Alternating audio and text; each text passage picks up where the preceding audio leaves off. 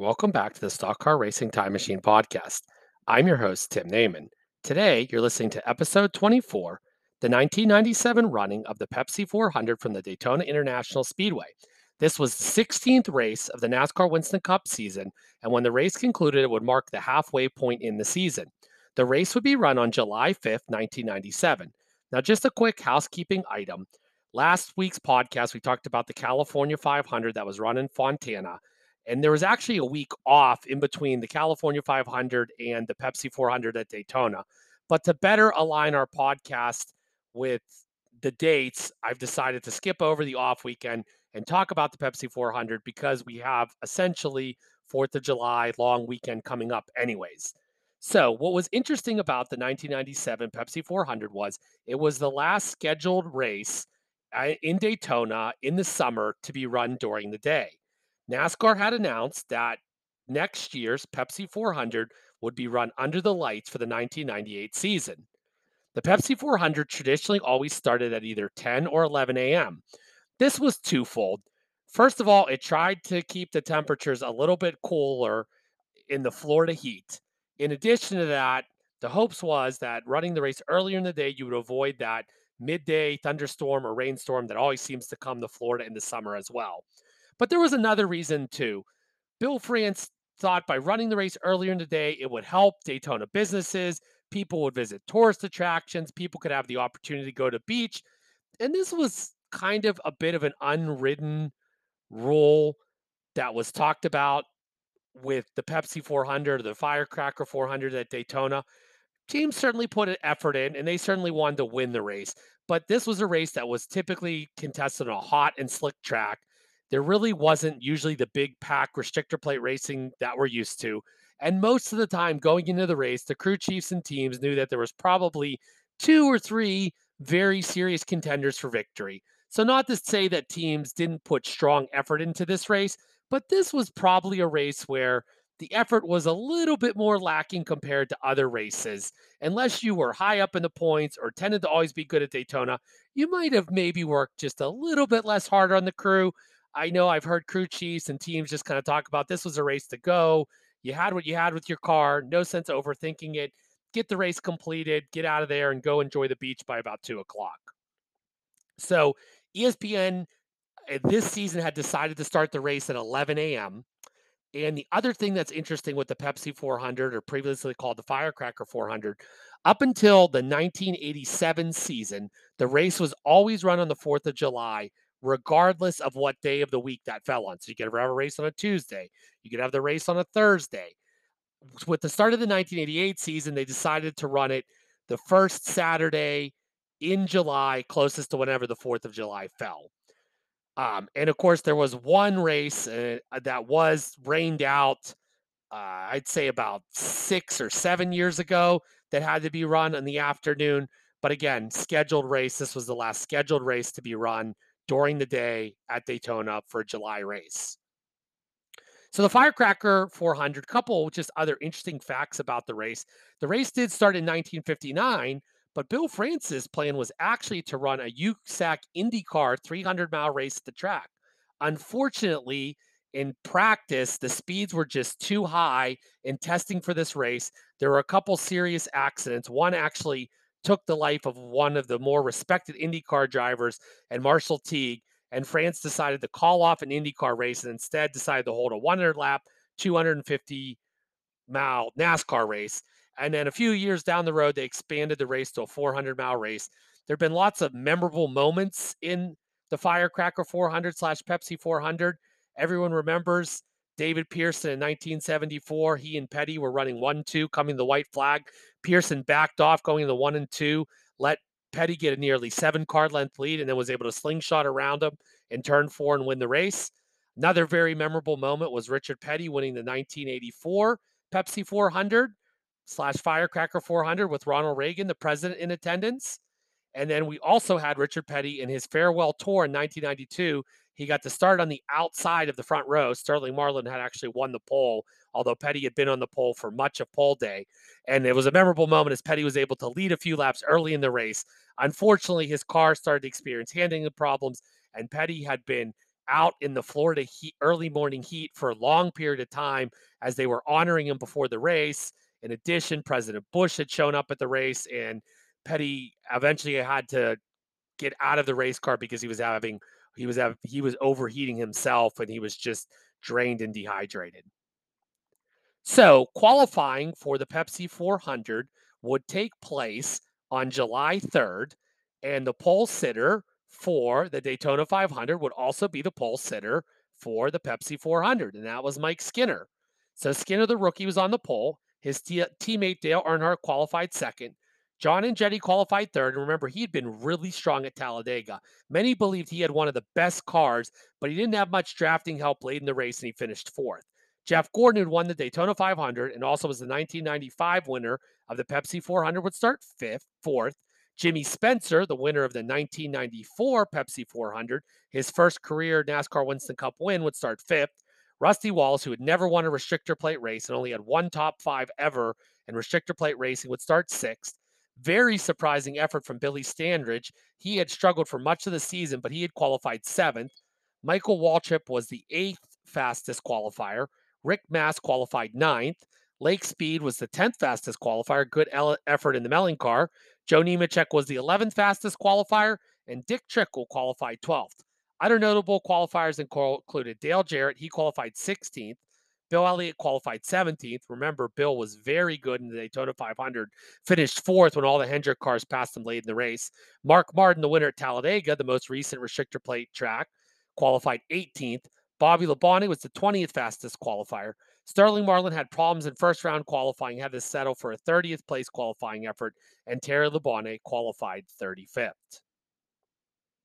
When we look at the did not qualified, Jeff Green failed to qualify in the number 29 Cartoon Network car for Gary Bechtel. This was after he came off an excellent seventh place finish at California. Loy Allen attempted to jump in the number 91 Little Joe Falk car, and he was unable to qualify too as well. And the 91 team had released Mike Wallace after Mike had failed to qualify at California, but he had run second in the Winston West race. After this race, Joe Falk Racing would take a bit of a break and try to reorganize before they'd run races in the 1997 season. Geoff Bodine's disaster season continued. He missed eh, the first race of the 1997 season, and this was his second career did not qualify. He failed to qualify at Sonoma in 1996. In six of the past seven races, Jeff Bodine had finished 35th or worse, and he had dropped from seventh to 30th in points. That precipitous drop in points in eight race in that eight race stretch had led him so far down the points that he was unable to get a provisional. So when we looked at the favorites for this race for the Pepsi 400, you certainly had to point toward the Hendrick cars. Jeff Gordon had won at the Daytona 500 and he had finished fifth at Talladega. Terry Labonte had been second at the Daytona 500, and he had finished sixth at Talladega. Earnhardt looked very strong at Talladega and finished second. And of course, he was second when he crashed late in the Daytona 500. Bill Elliott probably had the best car in the Daytona 500, and he had come home a strong fourth.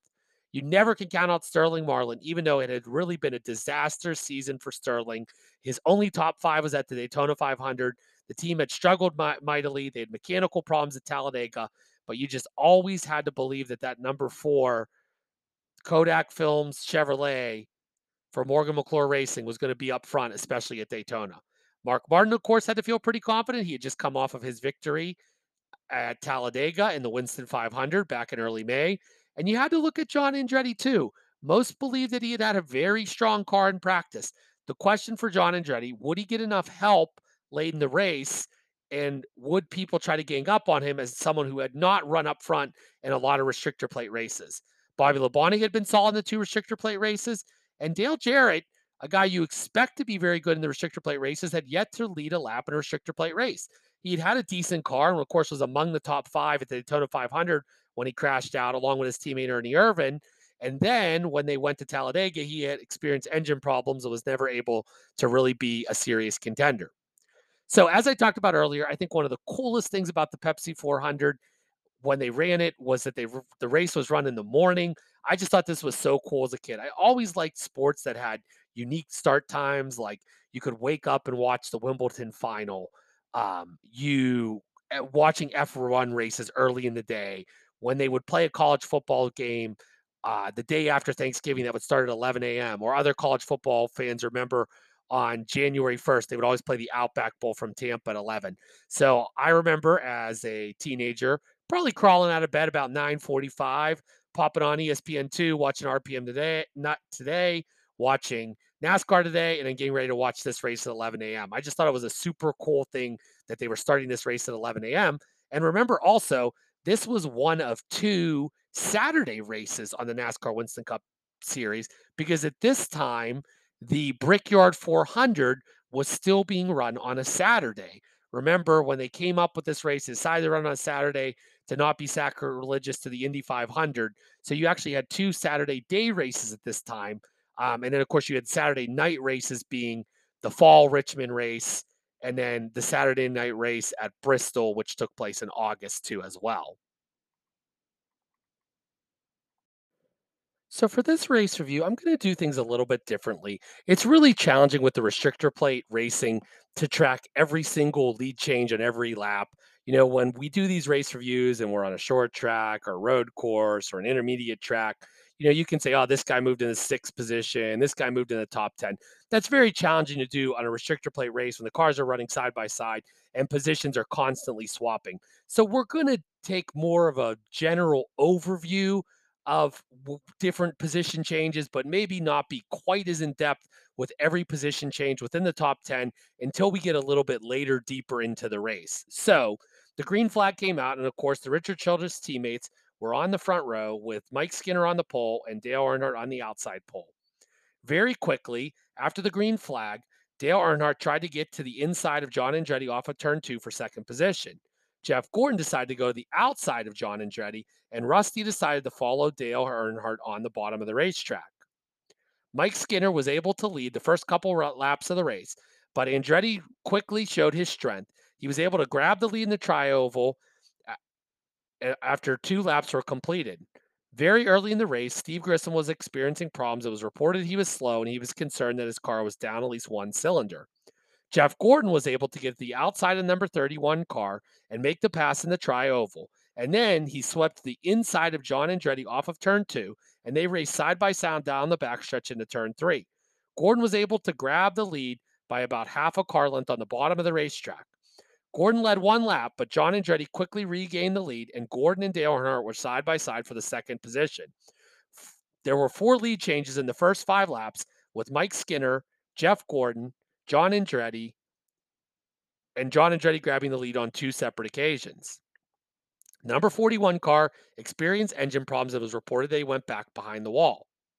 There was a five car breakaway at the front with these cars running single foul, with John Andretti leading, Dale Earnhardt in second, Rusty Wallace in third, Michael Waltrip having a strong day in fourth, and Jeff Gordon was fifth after 10 laps were completed in the race. It was reported on the broadcast that Sterling Marlin had a flat left front tire and he lost a lap. Sterling Marlin's difficult 1997 season continued. 14 laps in, and Earnhardt and Skinner were beginning to drop back, back, back in the field to sixth and seventh place, respectively. The lead pack consisted of about 15 cars. There was very little changing for the lead after this, and John Andretti continued to lead the race. The First caution of the race came out on lap 34 when Jimmy Spencer wrecked on the backstretch, and it also collected Mike Skinner, who would have heavy damage to the right front fender area of his race car and his hood. In addition, there was a separate incident that occurred behind this initial wreck with Jimmy Spencer as Billy Standridge hit the wall hard on the backstretch. It also had collected Chad Little, who had significant damage to the front end of his John Deere Pontiac. All the drivers caught up in the in these two separate crashes that brought out the same caution would have poor days. Mike Skinner would get out back out to run just a couple laps but finish 41st. Jimmy Spencer, who spun to didn't get significant damage, was never able to really get his lap back and finish 31st. Billy Standridge did not finish the race in 40th, and Chad Little became the first car out of the race. He suffered heavy damage in that second incident when Jimmy Spencer spun and tore up the front of his race car. The heavy damage resulted in Little not being able to complete any more laps and finishing in the 42nd position. Mike Skinner in the crash ended up with heavy right front damage, and as we talked about, was forced to go behind the wall. So there were yellow flag pit stops, and Bill Elliott was actually able to win the race off of pit road. And it looked like Jeff Gordon and John Andretti actually got together as they tried to get off of pit road, as Michael Waltrip had swung in front of both of them. Under the caution, as he'd done a few other times this season, Brett Bodine decided to stay out and lead a lap. It was reported that the number 25 car of Ricky Craven was forced behind the wall. In that wreck that had occurred on the backstretch, a broken piece of metal had come up through Craven's radiator and severed the radiator. Unfortunately for Ricky Craven, it was another difficult day. He would eventually be able to complete 155 laps, but he was never a serious contender after having to go behind the wall and finished in 37th position. So, after the caution flag, the race would restart on lap 38 and we would have a 70 lap green flag run.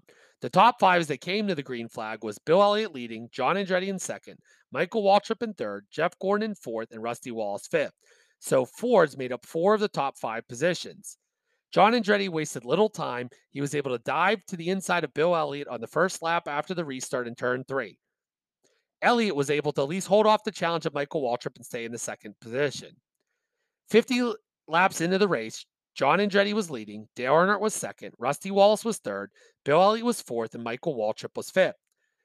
They unfortunately reported on the broadcast that Bill Elliott was dropping back on lap 57. He believed that he was having an engine problem was beginning to experience a miss. With 60 laps completed, Sterling Marlin was a lap down, but he was right behind John Andretti, poised to try to get his lap back. Jeff Gordon was starting to experience handling problems on this longer green flag run, and he dropped back to the 11th position. One driver that was surging up through the field and had had a difficult 1997 season was Ward Burton. His number 22 MBNA Pontiac for Bill Davis Racing had moved his way up to the fourth position. Dale Earnhardt was looking to go to the front, and he was able to pass Rusty Wallace for the second position around lap 62. Rusty unfortunately got stuck in the wrong line. He dropped back to the seventh position just a few laps later. A couple drivers that were having good runs who had not been having that great of a 1997 season included Hut Stricklin and the 1990 winner of the Daytona 500, Derrike Cope. Hut was running in the eighth position and Derrike Cope was running 10th. Ward Burton wanted to get around Dale Earnhardt and was able to get the job done and move into the second position on lap 65. Ken Schrader was also having a strong run, and on lap 72, he had moved his way into the fifth position. Wally Dallenbach was struggling, which was surprising as he usually did pretty well on restrictor plate tracks, but he was lapped in the 35th position around the halfway point. The race continued to be clean green flag racing, and at the halfway point, John Andretti was leading, and he was absolutely dominating the race. He had led 74 of the first 80 laps of the race. Ward Burton was running second, Ernie Irvan was third, Dale Earnhardt was in fourth, Michael Waltrip was fifth, Ken Schrader was sixth. Rusty Wallace was running seventh. Hutch Stricklin was eighth. Dale Jarrett was in the ninth position, and Mark Martin was 10th. So we were seeing certainly a very strong day for the Ford contingent at this point in time. You had Ward Burton in a Pontiac and Dale Earnhardt in the uh, Chevy, and also Ken Schrader, but the rest of the field was made up of Fords in the top 10. Jeff Gordon continued to struggle, and he had now dropped all the way outside of the top 15 to the 18th position. John and Andretti's crew chief, Tony Furr, was desperately trying to find someone to pit with Andretti. Interestingly, they made a deal to pit with Jeff Gordon, number 24 car. Now, normally this would be a pretty good bet on a restrictor plate track, but Gordon was back in 18th position. So this was interesting because you wondered if the timing would work out correctly for the two cars to leave pit road together. So the two cars came down to pit, and fortunately for Andretti, Gordon had a very fast pit stop, and he was able to make up some of the distance he was behind John Andretti. And Andretti had a decent pit stop. So the two cars were able to come out of the pits, and Andretti was able to get in front of Gordon, but they would be able to at least hook up together as they went back out onto the racetrack. When John Andretti pitted, this gave Ward Burton the opportunity to lead a few laps, and he led laps 87 to 89. And then Dale Earnhardt picked up the leads from lap 90 to 91. John Andretti's strong pit stop and being able to hook up with Jeff Gordon after the pit stop allowed him to unlap himself. Bill Elliott came into the pits and all the crew the crew did change tires. They were forced to look under the hood, pretty much eliminating any chance of Bill Elliott at having a victory in the Pepsi 400. Ward Burton and Dale Earnhardt continued to exchange the lead during other drivers' green flag pit stops. This really wasn't televised on the TV broadcast because they were focusing on most of the green flag pit stops. Now, something that was being focused on during these pit stops was that the Richard Childress team was telling Dale Earnhardt to stretch his fuel.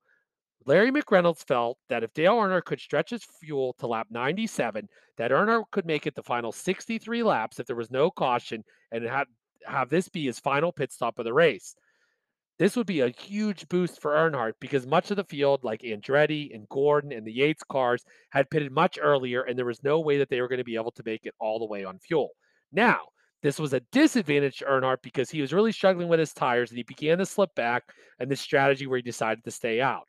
Earnhardt finally pitted on lap 97 and he had a 20.5 second pit stop.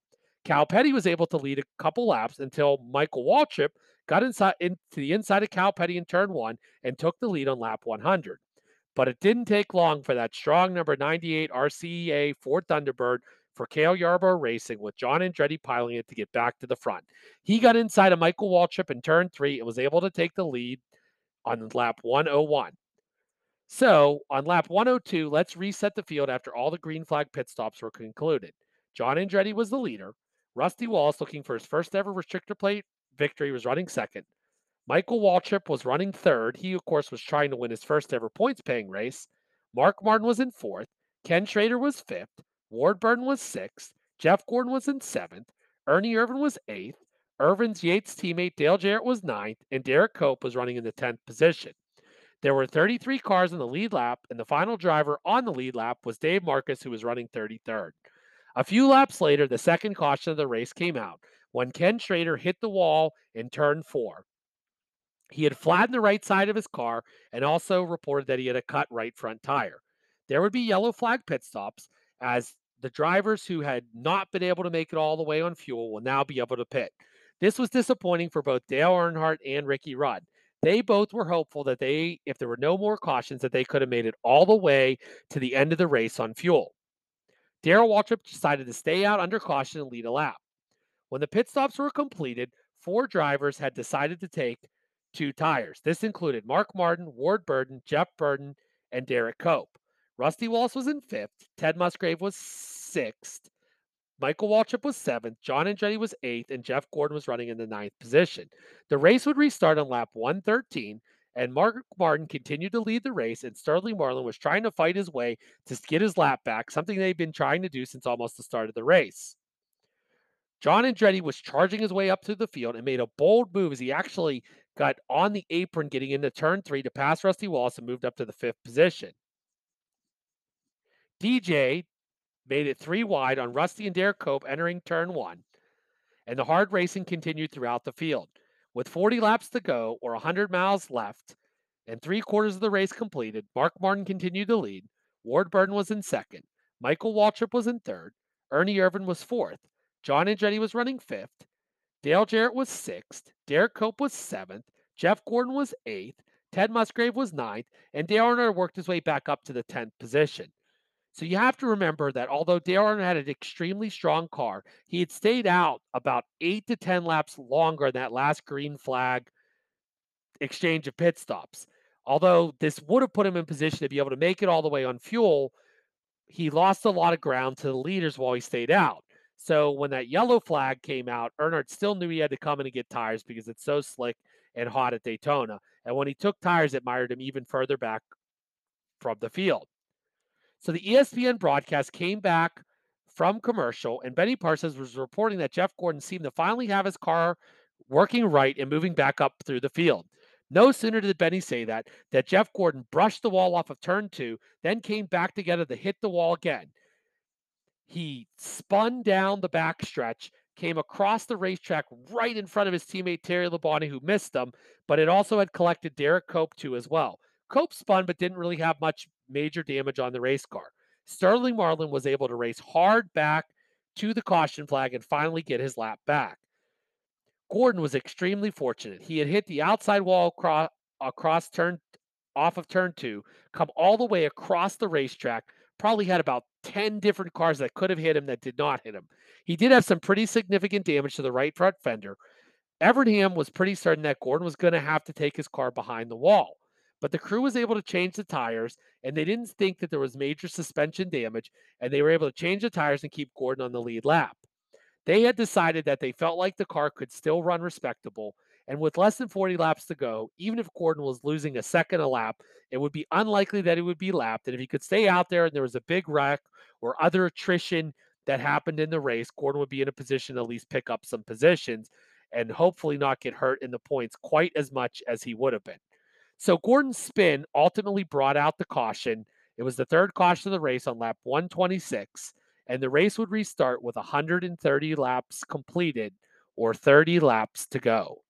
The green flag came back out on lap 130, and the top mm. seven runners were Mark Martin in the lead, Ward Burton was running second, Michael Waltrip was in third, John Andretti was fourth, Ernie Irvan was fifth, Dale Jarrett was sixth, and Dale Earnhardt was running seventh. John Andretti wasted no time as he was able to get around Michael Waltrip in turn one to move into the third position, and then coming off of turn two, he passed Ward Burton to get himself into the second position. Dale Jarrett and Ernie Irvan had moved up to the fourth and fifth position, and give a call to Dick Trickle was having a great day. He had raced his way into the top 10 in his number high, number 90 Heilig Meyers sponsored Ford Thunderbird for Junie Donlavey with 29 laps left in the race. It was clear that Jeff Gordon had significant damage on his car. He was well off the pace and nowhere near the lead draft. John Andretti was determined to get to the lead and he wasn't going to wait to the last minute. He actually got in the apron heading into turn one, wasn't able to make the pass on Mark Martin, but Mark Martin pushed up in the middle of the corner. The two cars raced side by side down the backstretch and into turn three. Bill Elliott, who was a lap down, actually decided to get behind John Andretti and push him to the lead in the trioval with 24 laps to go. This had broken a string of 26 consecutive laps led by Mark Martin. It was reported by the pit reporters that Bill Elliott had helped John Andretti pass with the idea that if there would be another caution, that Andretti would back off and allow Bill Elliott to get one of his laps back. The racing continued to to get hard back behind John Andretti, and Michael Waltrip was now in the second position with Mark Martin third, Dale Jarrett was in fourth, and Dale Earnhardt was in fifth. With 20 laps to go in the race, Dale Earnhardt, Dale Jarrett, Mark Martin, and Ward Burton all passed Michael Waltrip. Sterling Marlin, amazingly, after not getting his lap back all that long ago, had already raced his way back into the top 10. He had gained 20 spots in just 10 green flag laps of racing. It would be more bad luck for Michael Waltrip. He got forced into the grass while the ESPN race was on commercial when he had touched wheels with Dick Trickle off of the second corner.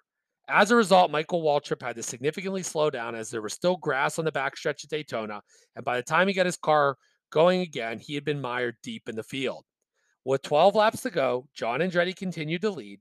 Dale Earnhardt was second, Dale Jarrett was in third, Mark Martin was in fourth, and Dick Trickle was in fifth. The top eight drivers were in a single foul formation. With nine laps to go, Dick Trickle got side by side with Sterling Marlin trying to race his way into the top five, but there would ultimately be no change in position. Mark Martin got shuffled back to the seventh position as Trickle, Sterling Marlin, and Terry Labonte moved up to fourth, fifth, and sixth. Dale Earnhardt decided it was time to go with seven laps left in the race, and he actually attempted to move to the outside of John Andretti in turn one, but he wasn't able to make the pass. Meanwhile, Dale Jarrett had squeezed in front of Dick Trickle. And when Jarrett squeezed in front of Trickle, Trickle had to back off, and this allowed Sterling Marlin to pass Dick Trickle on the back stretch. With five laps to go, Sterling Marlin was still trying to desperately work his way back up through the field. Dale Jarrett decided to try to get to the outside of Dale Earnhardt in turn two, but there was a crash behind the leaders that occurred in turn one. John Andretti was able to easily get back to the caution flag first, Dale Earnhardt was in second. Dale Jarrett was in third. Sterling Marlin was fourth. Terry Labonte was fifth. Dick Trickle was sixth. Ward Burton was in seventh. Mark Martin was eighth. Rusty Wallace was in ninth. And Kyle Petty had raced his way into the top 10. What had happened to cause this caution was that Ricky Rudd was trying to get inside of Ernie Irvan, and he unfortunately spun out on his own getting into turn one. He hit the outside wall and collected Michael Waltrip, who had already had that bad luck of touching wheels with Dick Trickle and losing a bunch of stretch spots on the backstretch. In addition, the number 77 car being driven by Morgan Shepherd and the number 8 car of Hutch Stricklin also were involved in the wreck as they tried to get to the bottom of the racetrack. It was a bitter pill to swallow for Hutch Stricklin. He had been having a pretty strong race early in the going in the top 10, but a poor pit stop had mired him back in the field. The fourth caution of the race came out on lap 157, and the TV broadcast at first assumed that they would not be able to clean the track up in time. But NASCAR somehow was able to get the track cleaned up in time, and it meant that the green and white flag would be shown at the same time, and the drivers would have one lap to race for the checkered flag. We knew that this lap would be at reduced speed because the restrictor plate engines at that time took at least a full lap to get up to full song. Tony Furr was very concerned because he knew that Dale Earnhardt, who was running second, would likely lag back on the restart. And he tried to lag back, but John Andretti brought the field down super slow, and he knew that he had a good gearbox and his transmission was working well, and he would probably be able to get a good start. Now, it's also important that you don't get too good a start and get out in front of the leaders because sometimes they can catch you on the backstretch. Well, that slow start gave Dale Jarrett the opportunity to swing to the inside of Dale Earnhardt for the second position in turn one. Meanwhile, Sterling Marlin decided to make it three wide, but this unfortunately killed the momentum for both Sterling Marlin and Dale Jarrett. Terry Labonte was up on the far outside and he moved into the second position as the cars entered turn three, and Dale Earnhardt was in third. Ward Burton down the backstretch was trying to make it three wide, and as he came back up on the racetrack, he unfortunately got turned by Mark Martin and also collected Dick Trickle. More on this accident in a second, the massive wreck in turn three had occurred behind the leaders. And remember, at this time in NASCAR Winston Cup racing, drivers raced back to the caution flag, or in this case, the checkered flag. The field was not frozen. Andretti came off a of turn four, leading Terry Labonte by about one to one and a half car lengths, and he easily got back to the checkered flag first to pick up his first NASCAR Winston Cup win. Terry Labonte finished second. The third place finisher was Sterling Marlin, who had just barely edged out Dale Earnhardt, who had finished fourth. John Andretti had picked up his first NASCAR Winston Cup win. Now let's talk a little bit about the big accident that had occurred in turn three. What had happened was is down the backstretch, Ward Burton had gotten a great run, and he was kind of on the apron as he was trying to enter into turn three, but he got his car back up the racetrack. Unfortunately, no one is going to give an inch on the last lap, and Mark Martin unintentionally hooked Ward Burton. That sent Burton up the racetrack, and it took out Ward Burton, Mark Martin, and Dick Trickle. This was extremely disappointing for all three drivers. Ward Burton and Dick Trickle looked poised to have their best finish of the NASCAR Winston Cup season, and Mark Martin was likely going to leave with the points lead had he not been involved in that accident. Now let's talk about more about the first time winner, John Andretti. So this was the second first time winner of the 1997 NASCAR Winston Cup season. Jeff Burton had picked up his first career victory at the inaugural race at Texas Motor Speedway in April. For John Andretti, he picked up his first win in his 110th start, and he joined an elite group as a driver who had a NASCAR Cup Series victory and a win in a major IndyCar series. His uncle Mario had done that, winning the Daytona 500 and Indy 500 both once, and was also a world driving champion in Formula One. Other drivers who had pulled off the double included AJ Foyt, Parnelli Jones, and Johnny Mantz, who had won the inaugural Southern 500. John Andretti also gave Cale Yarborough his first victory as a car owner in his 293rd effort. This seemed like an extremely popular victory in the garage area. John Andretti seemed very well liked among his peers, and this was a win that a lot of people could feel good about. A couple interesting facts and thoughts about John Andretti's victory at Daytona. He would leave Daytona 24th in points. This appears to probably be the lowest that any driver had been in points after a victory in the 1990s in NASCAR Winston Cup racing. Ward Burton had been 22nd in points after he had won the Fall Rockingham race in 1995, and Kyle Petty, when he won the first race at Dover in the 1995 season, was 23rd in points. Also interesting about John Andretti's victory was how poorly he had run in the previous races. Andretti had had just one top five finish in the past seven races. That was a fourth place finish at Talladega. This seemed to be like a popular victory in the garage area, as John Andretti seemed to be extremely well liked. Tragically, we would lose John Andretti in January of 2020 at the age of 56 when he passed away due to colon cancer. His other highlight in his NASCAR Winston Cup career was his only other victory. Spoiler alert, it happened at the 1999 Martinsville race in the spring when he took the King to victory lane. Terry Labonte came home second, equaling his best finish of the season, which had also occurred at the Daytona 500. He did not lead any laps. Sterling Marlin raced his way up to third place, which was very impressive because he was a lap down for much of the race after that early flat tire. It was the first top five of the season for Sterling Marlin since Daytona 500. Dale Earnhardt got another top five, coming home fourth and leading seven laps. It was the second best finish of the season, only behind that second place run at Talladega when Mark Martin was the winner. Dale Jarrett came home fifth, but he had still yet to lead a lap in a restrictor plate race, which was pretty stunning for the 1997 season. Second best ever run on a restrictor plate race for Rusty Wallace, he came home sixth. It was the best finish of the season for Kyle Petty, he was seventh. Jeff Burton came home eighth after his brother was involved in that wild crash on the last lap. Ernie Irvan was ninth. Bobby Labonte had a solid day in 10th. We didn't hear much from Kenny Wallace, but he came up to finish 11th. Ted Musgrave finished as 12th. Jeremy Mayfield was 13th. Old DW came home 14th. And although Ken Schrader brought out a caution in the race and had damage to the right side of his car, he was able to come home in the 15th position. Other notable finishers included Dave Marcis, who came home 17th, one of the best finishes for him on the season. David Green was the best finishing rookie. He came home 19th. Jeff Gordon finished 21st, which wasn't a great finish, but was much better than when he was poised to finish when that caution came out on the last lap due to that huge wreck. Gordon was going to almost certainly finish outside the top 30. So he easily picked up at least 10 positions due to that last lap crash. And that's about 30 points in the NASCAR Winston Cup standings. Dick Trickle, who had had an absolutely great day because of that late race wreck on the last lap, came home 25th. Disappointment for Ward Burton. He came home 26th. Mark Martin, as we talked about, was poised to get the points lead, but the crash relegated him back to 27th position, and Mike Skinner, who started from the pole, finished in the 42nd position. The race took just over two hours and 32 minutes to complete. There were four cautions for 16 laps. There were 10 lead changes among 16 drivers. As we talked about earlier, John Andretti led 113 laps, including the final 24 laps of the race. The average speed of the race was just under 158 miles an hour.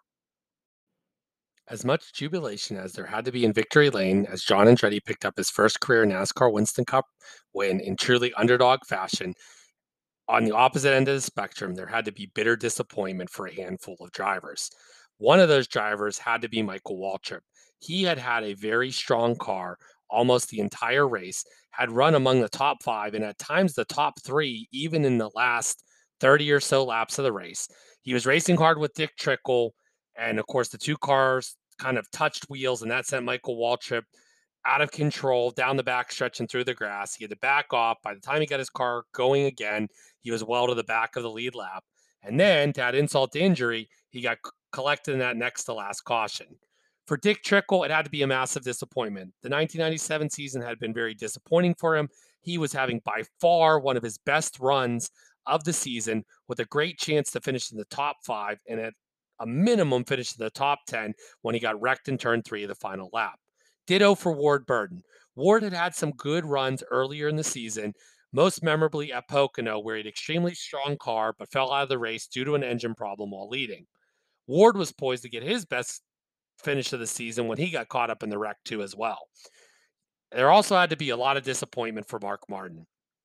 Martin looked like he was on his way to getting the points lead. With just two corners to get through, he was wrecked and it cost him an opportunity to be in the points lead for the first time since the 1991 season.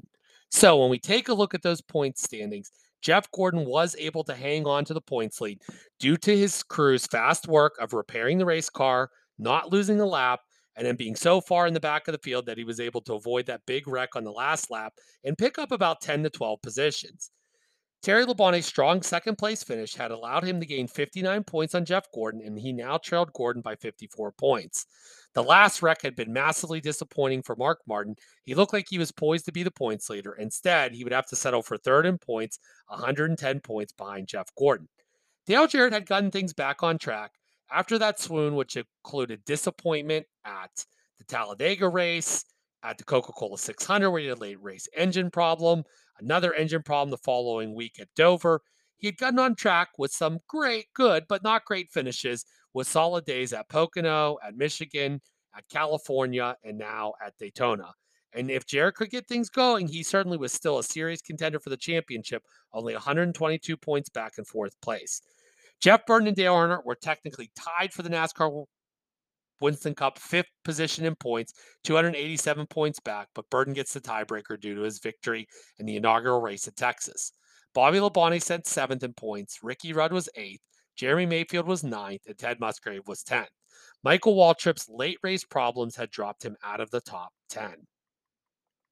So I want to thank everyone again for joining us for the Stock Car Racing Time Machine podcast. Hope you enjoyed today's broadcast. Uh, if you're listening to this, hope you have a great, safe Independence Day, and we'll see you next week when we take a look at the first race of the 1997 NASCAR Winston Cup season at New Hampshire, the Jiffy Lube 300. Thanks for listening.